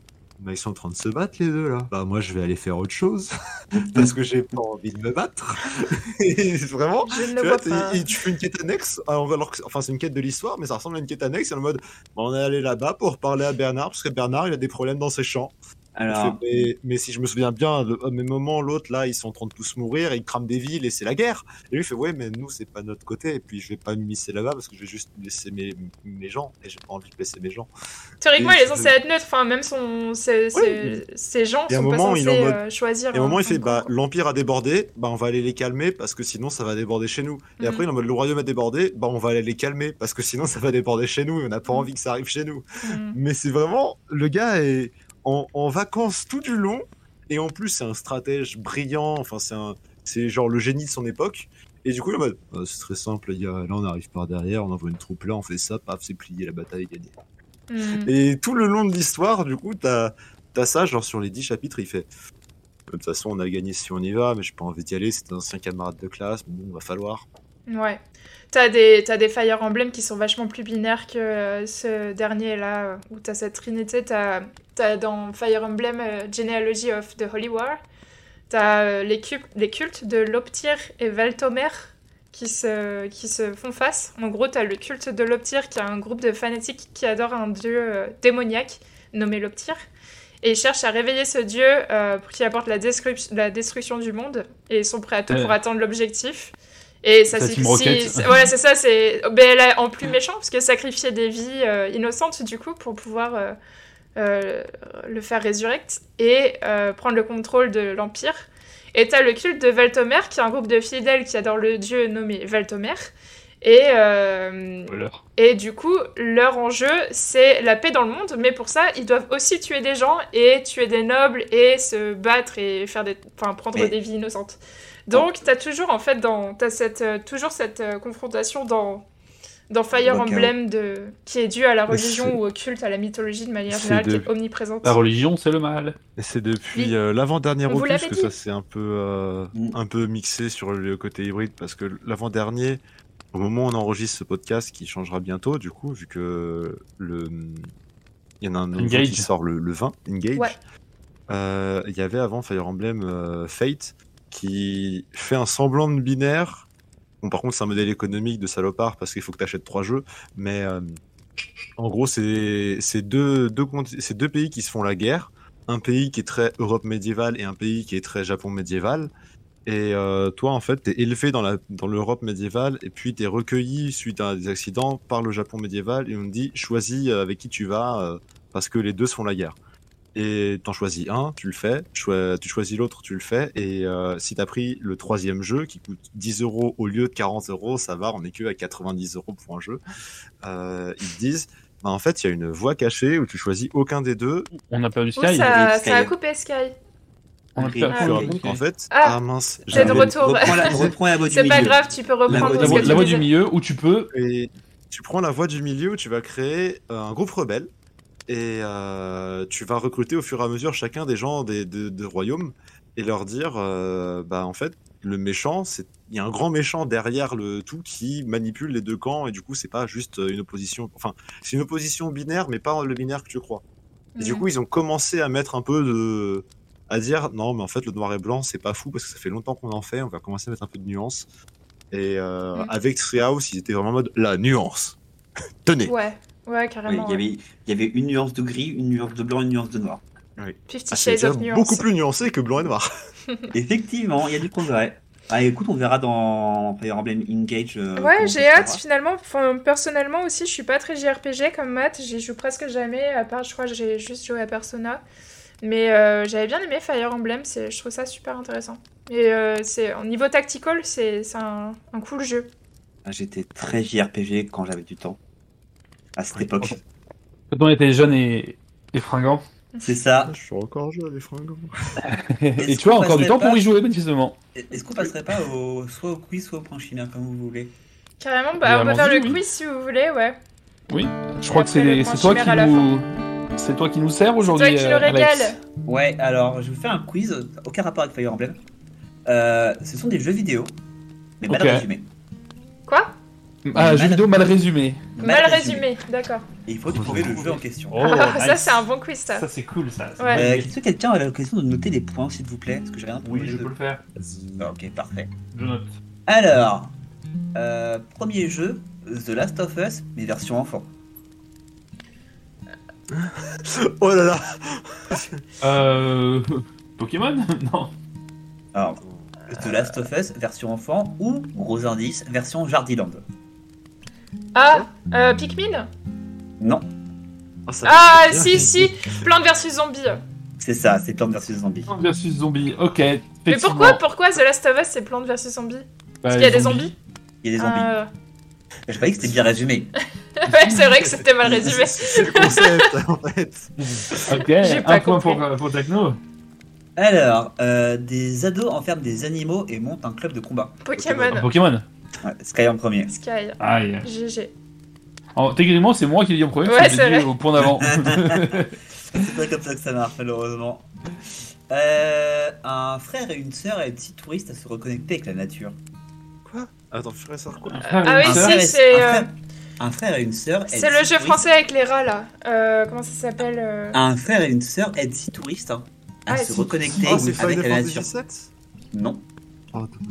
Euh, C'est- non Oh, je, sens, je sens- je sens la grosse connerie derrière. Ça pourrait être euh, effectivement Plague Tale. Rick- Plague c'est Tale, ça je que c'est je- Pas parlais, Plague Ok. euh, Plague Tale, c'est ça C'est pas Plague Tale. C'est- Tale. Déjà, c'est moi qui avais dit avant, j'avais dit le jeu avec les enfants et les rats. Oui, t'as pas, pas trouvé le nom, donc euh, voilà. Avec les enfants et les rats. Hop là. Euh, c'est- Euh... C'est pas un c'est Fantasy. touriste. Alors, ça se passe sur une île paradisiaque. C'est, euh, les For Dead ou euh, Non. Attends, une île Ah. paradisiaque bien résumée ou mal résumée? Oui, c'est Far Cry. C'est Far Cry. C'est Far Cry 4. 3. 3. Far Cry Far 3. Cry 3 ah. Effectivement. Oui, je me rappelle. Eh Oui, Effectivement, euh, un frère et une sœur aident six touristes à se reconnecter avec la nature. oui, C'est grossièrement résumé, mais c'est Mhm. ça. Oui, oui. Bien joué. Euh, un type part en safari pour euh, chasser des espèces en voie de disparition. The Witcher. Non, c'est. euh, Euh, c'est The Witcher The Witcher. Ah ouais Ouais. Bien joué, bien joué, Sky. Tu pensais à quoi Euh, Je pensais au truc euh, inspiré du film là, avec le parc animalier avec des, des dinosaures dedans, mais je suis partie trop loin. Ah, euh, The- ouais, Euh. non, c'était vraiment ça, c'est The Witcher. Ouais. J'avais mis indice, il est albinos, mais du coup, pas, pas besoin d'indice. d'indice, indice, ça. Euh, prochain jeu. L'histoire romantique d'une femme et d'un cube. Ah si, c'est Ah, Catherine Portal. Catherine Portal. C'est Portal. Ah Yay. Go. GG. Parce que dans Catherine, tu dois, tu dois pousser fan. des cubes pour monter le puzzle Alors. et t'es- Le, le numéro, le, le suivant. Euh, L'histoire romantique d'une femme, d'un cube et d'une patate. Portal 2. Portal 2. C'est Portal 2. Ah, je crois que Sky t'étais un J'ai pas la. Sky. Sky. En fait, dans Portal, il y a juste. t'as- En fait, dans Portal 2, t'as un des personnages qui vraiment va être greffé dans une patate. Ah ouais? Et du coup, tu Voilà. vas avec une patate qui parle. Oh, Voilà. je. En vrai, c'est sympa une patate, c'est utile. Tu peux en manger, la manger de plein de différentes Une façons. patate. Alors, prochain jeu. Un garde du corps se fait virer après avoir mal fait son boulot. Hitman Ass- Assassin's Creed, euh, Assassin's Creed euh, Origins. Euh, non, c'est euh, Max Payne. Non, non et non. Ah, fuck. Hmm. Pardon. Euh, Ah, mal fait ce j'ai. Brutal Legend en tête C'est vraiment pas ça, c'est pas un Non, garde du corps, c'est un pas ça Roddy. du tout. Non, c'est pas. C'est un. Euh, alors attends.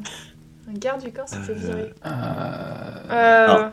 si, indice, il n'est pas content de s'être fait virer, il décide de pas se laisser faire. si, c'est. Bah, c'est- Est-ce que c'est une Wick. femme c'est- Ça pourrait, c'est non. Est-ce que c'est une femme ce garde du corps en question Alors je crois qu'il y a un opus où c'est possible. Ou c'est une série donc. Peut-être. Oui. Non, j'allais dire c'est les contrôles, mais euh, non, c'est pas ça. Non, c'est pas contrôle. Euh, moi, je l'ai pas. hein. Ouais. Est-ce que Ouais, ah, t'as un autre mal. indice pour nous? Euh. J'avais pas d'indice qui me vient en tête. Non, je Ok, pense je vais ok, ok. Alors attends, un garde En vrai, c'est très mal résumé, bien joué. hein. Ouais, c'est vraiment nul comme résumé. Vous allez voir, à la fin, vous allez dire Oh, ça. Ah, Si vous avez réussi à Arrêtez, trouver, hein. si, Ah, si vous, euh, auditeurs, avez réussi à trouver, laissez-nous euh, savoir dans les commentaires ou sur Discord que vous tu avez veux qu'on tu veux qu'on skip celui-là pour voir si quelqu'un le trouve Non, non, euh, je vais quand même, sur Discord je vais quand même le Oh, je veux dire. savoir, Ok, moi. ok, moi aussi. Euh, c'est Dishonored. Ah Mais oui, bien sûr. Oui, bah oui, oui. Ouais, c'est c'est bien vrai, sûr.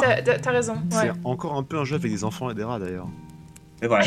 Oui, oui, Les jeux français ouais. Les jeux français Les jeux français, on peut. Ouais. Écoutez, on a une petite histoire avec les rats, on a un background, donc bon. Alors, le prochain, c'est un, c'est un de mes petits jeux favoris, mes petits jeux coup de cœur euh, quand il est sorti. Ah, je connais Euh, tes chouchous, donc... euh, C'est une euh, factrice qui fait du parcours. Ah, Ah, c'est euh, Mirror Edge Mirror Edge Ouais, c'est Sky qui l'a eu en premier. Sérieusement? Ah ouais, ouais, Sky était plus rapide. ouais. C'est la jeunesse, Matt, tu ne peux rien faire. Ça va. Écoutez, Alors. un peu. Le, le prochain, c'est l'histoire d'une personne euh, qui euh, va chercher de l'eau et qui sauve le monde au passage. Le Ah, c'est euh, Fallout 1, Fallout 1. GG. la puce d'eau. C'était une petite dédicace à, pour toi, Jack. Merci. Ah, je vois que du favoritisme, hein J'ai mis The Witcher aussi. Ouais, c'est Witcher. À chaque fois qu'on dit The Witcher, on, on On a regarde tous fait The Witcher. J'avoue. Euh, un plombier doit faire Mario. le ménage Mario dans le manoir de son frère. Mario et Luigi's Mansion. C'est Luigi's Mansion, du coup, juste. Oui, Luigi's Mansion. Ouais, bah, il, il a Jack celui-là aussi. Qui revient à égalité avec Sky.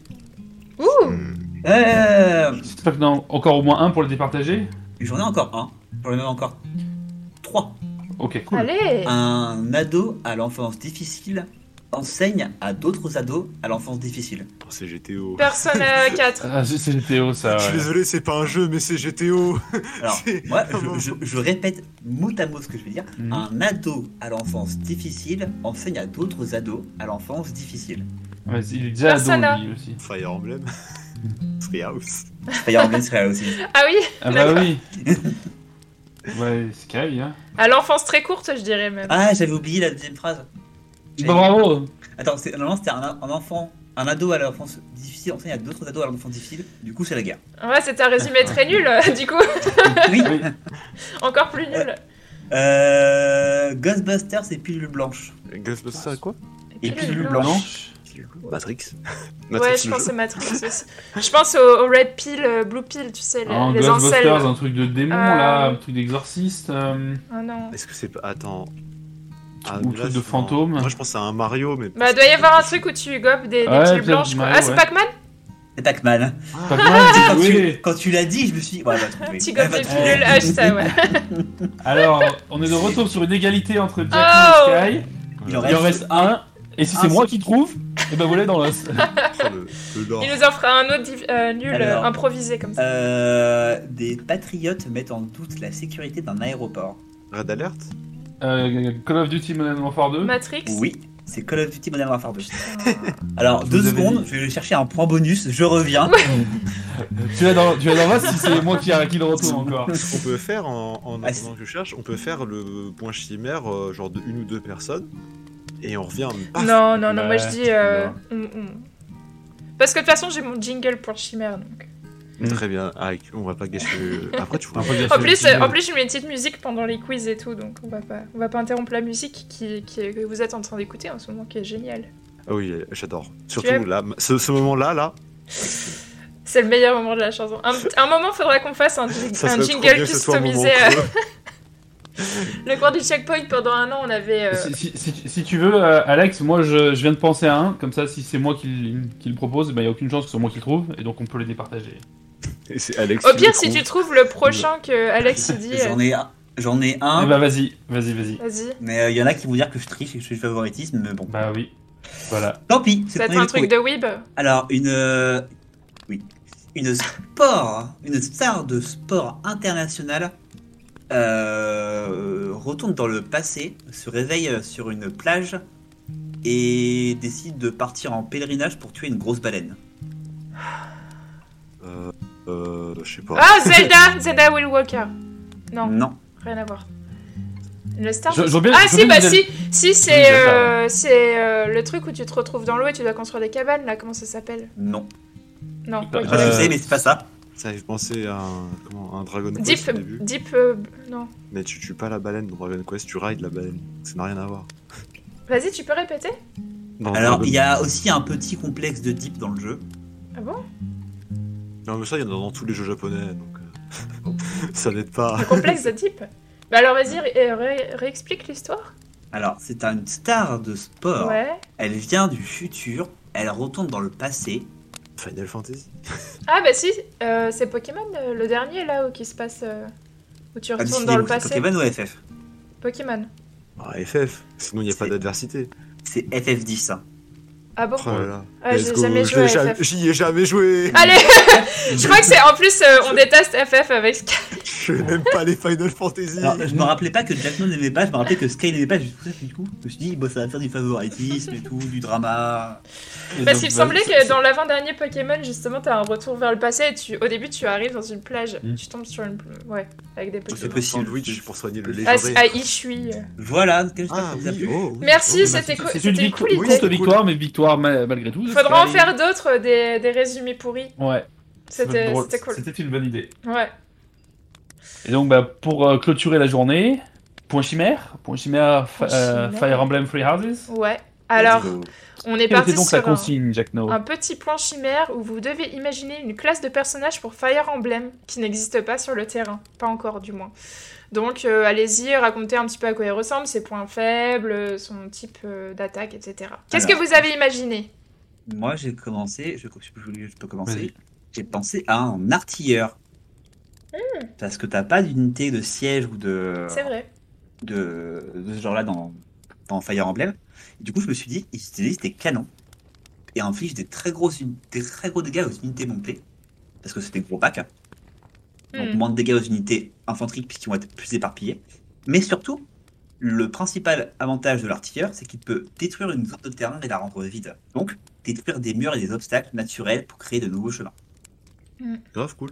Par contre, l'artilleur est très lent à se déplacer et n'inflige donc que peu de dégâts aux unités pas montées et pas de dégâts corps à corps. Donc je ne le jouerai pas. Excusez-moi. Moi, je veux que des épées dans ma team. C'est un, peu l'unité de, de Advance Wars. J'ai pas pu avoir mon Advance Wars, donc je le mets dans le jeu. C'est un peu Alors, l'unité de tu vas l'utiliser dans de rares occasions, dans de rares combats, mais t'es t'es content euh, dans certaines, euh, dans Alors, certaines C'est un occasions. peu l'unité de j'adore dans Advance Wars et je suis très frustré de ne pas pouvoir détruire les trucs dans Advance Ouais. Wars. Et du coup, je, veux tout casser. Ça se sentait. hein. J'avais aussi pensé à un truc justement qui manipulait le terrain, je me suis dit ça pourrait être pratique. Qui transforme, euh, par exemple, qui ouvre des rivières ou qui un petit peu à la Moïse ou qui, euh, qui casse des montagnes. C'est plus les rivières à la Moïse, là. C'est enfin, c'est c'est du haut de gamme quand même. Oui, c'est- un bon gros océan. euh. Là, voilà, l'artilleur. Ok, l'artilleur, cool. Bon, bah je vais raconter ma classe, je l'ai appelé le Wololo. Et pour ceux qui sachent, vous sachez, vous sachez, sachons. nous sachons. Nous sachons, nous sachons. Nous sachons, le Wololo manipule une personne du côté ennemi afin de la convertir et de la ramener dans son équipe, et ce, que pour, euh, pas que pour le combat, justement. Donc j'avais... Alors, Alors, c'est moi je, qui ai fait tout le Fire Emblem et qui savait pas qu'on pouvait ramener des personnes dans son équipe. Je me suis dit, ah la classe, enfin Enfin la classe spéciale. Du coup, son point faible, ce serait euh, sensible à toutes les attaques physiques, bien sûr, parce que sinon il est overpower. Et il requiert, il requiert plusieurs tours pour pouvoir cast son attaque. Donc il est pas facile à utiliser. J'allais j'allais dire que c'est la phase de gameplay euh, à l'école, ça. Je le reconnais. Ouais, du en coup. Fait, c'est- c'est- en fait, c'est Billette le Wololo en caille en mode oui, Oui, oui, c'est oui. Billette le Wololo. Billette, elle est euh, classe Wololo. Et du coup, je me suis dit, ça peut être vachement pratique parce que si tu- tu choisis d'aider un royaume et que t'aimes certains personnages du côté opposé, tu peux les rallier à ta cause. Mais oui, c'est ce que j'ai marqué, alors que finalement, on pouvait pas le faire quand Oui, même. déjà. Et tu peux euh, aussi entamer des nouvelles conversations intéressantes euh, et psychologiques où je me disais que les personnages qui, se, qui changeaient à cause de, de cette magie, Du en wololo. gros, euh, du wololo, euh, auraient des quêtes annexes de choix moraux et des, euh, des conversations qu'elle aurait pas normalement, du genre euh, elle doute euh, par rapport à ses, à ses dogmes, sa foi, etc. Donc ça crée de des détruire les, les gens qui écrivent. hein. Bah ouais, faut que ça reste dans l'esprit Fire Emblem, faut que ce soit un peu traumatisant quand même un petit peu. Et toi, Matt, est-ce que tu as créé quelque chose Alors oui. Oui, on- vous allez me dire si ça, si ça peut marcher ou pas, ou si elle n'existe pas, Parce que puisque c'est vrai que ça ça existe joué. déjà. Vas-y, launch. Mais j'ai effectivement regardé la, la liste de ce qui existait, je ne pense pas l'avoir vu. Non, au contraire, j'ai fait une sous-catégorie de magie, euh, quelque chose de classique des RPG, mais qui n'a pas d'être dans celui-là. Hmm. Je propose le barde, Ah j'ai oui. le Alors, bon vieux barde. tu as la danseuse.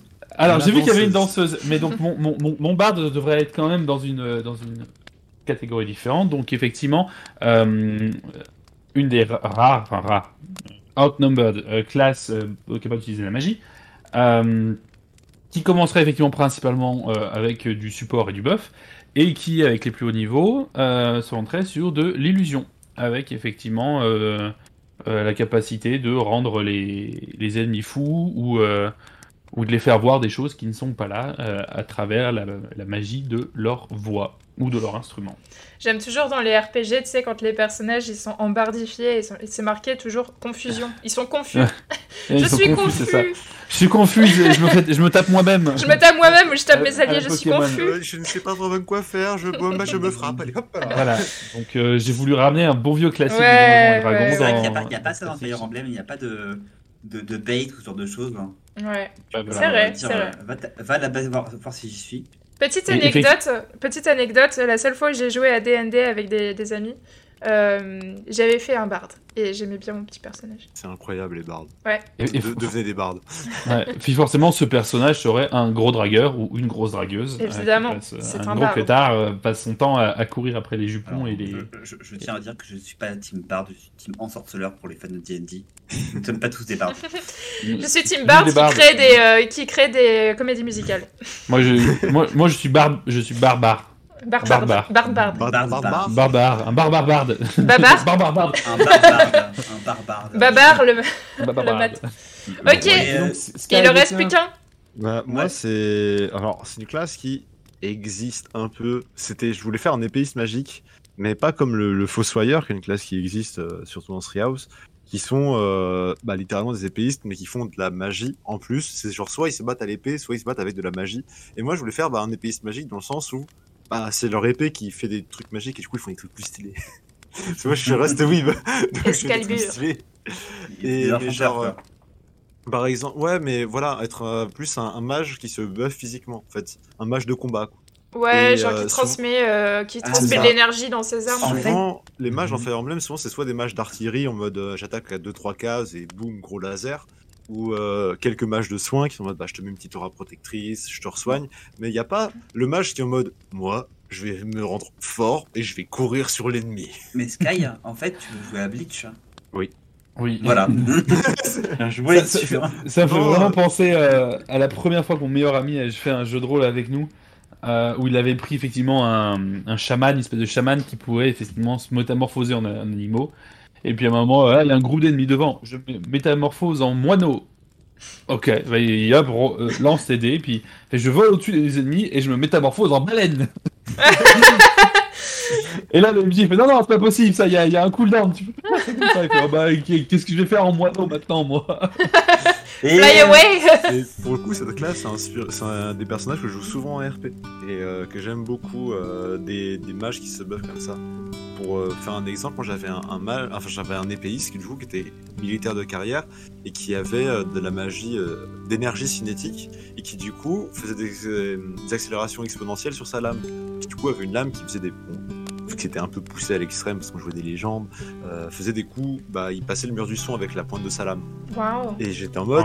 Wow. c'est stylé quand même. J'aime bien les épéistes comme ça. Ça fait des petits trucs euh, pas mal, tu vois. Mhm. Et qui en plus, du coup, tu imagines assez facilement le personnage un peu, euh, bah, un peu dédaigneux et tout, et qui est en mode. euh, tu t'approches, il se back à l'épée, et en mode, Hmm, en fait, t'es pas mal. Laisse-moi passer au niveau supérieur. Et il te met de la magie d'autre, en mode, mais vous pouvez pas faire ça avant Il ne pouvait pas faire ça. Euh, Et ouais, Il moi, je euh, influencé par les mangas, donc je fais une toute shonen. Je me disais, si tu te transformes en moineau techniquement dans D&D, il y a des choses que tu peux faire quand tu voles juste au-dessus de tes ennemis. Je les picorer. Alors, je suis dessus. Oui Dans l'œil Et sur ces belles paroles, je propose que nous fermions le, fermions ce L'épisode chapitre. Ouais. Oui. On, On n'a pas fait des... les runes aujourd'hui. C'est vrai qu'on n'a non, pas fait les runes. la rune. C'est vrai que-. Est-ce que vous avez préparé vos fais runes. Eh ben, on n'a pas préparé la rune. Eh ben, Vous savez quoi? On, on ne coupera cette partie au, podcast, au montage. Oh, on la... ou on la laisse et on vous fait des On- gros on bisous. laisse. Et puis, euh, on, on admet qu'on est ridicule. Et, Voilà. euh, on n'est qu'on pas un podcast parfait. Hein. On n'est pas un podcast Une question un peu Non. plus poussée, ça, Moi, j'ai pas joué, j'ai pas de rune à lancer. ça fait pas genre 3-4 épisodes qu'on a oublié les runes plutôt. Non, Non. Non. Non, et... ouais, non, mais non, non, ça fait fou, c'est le premier. Est-ce qu'on on n'oublierait pas les runes? Dites-nous euh, dites-nous dans les commentaires si vous voulez qu'on abandonne les runes et si vous voulez qu'on abandonne les runes ou pas. Euh, moi j'hésite, je me dis, euh, je sais pas trop si c'est cool les runes au final.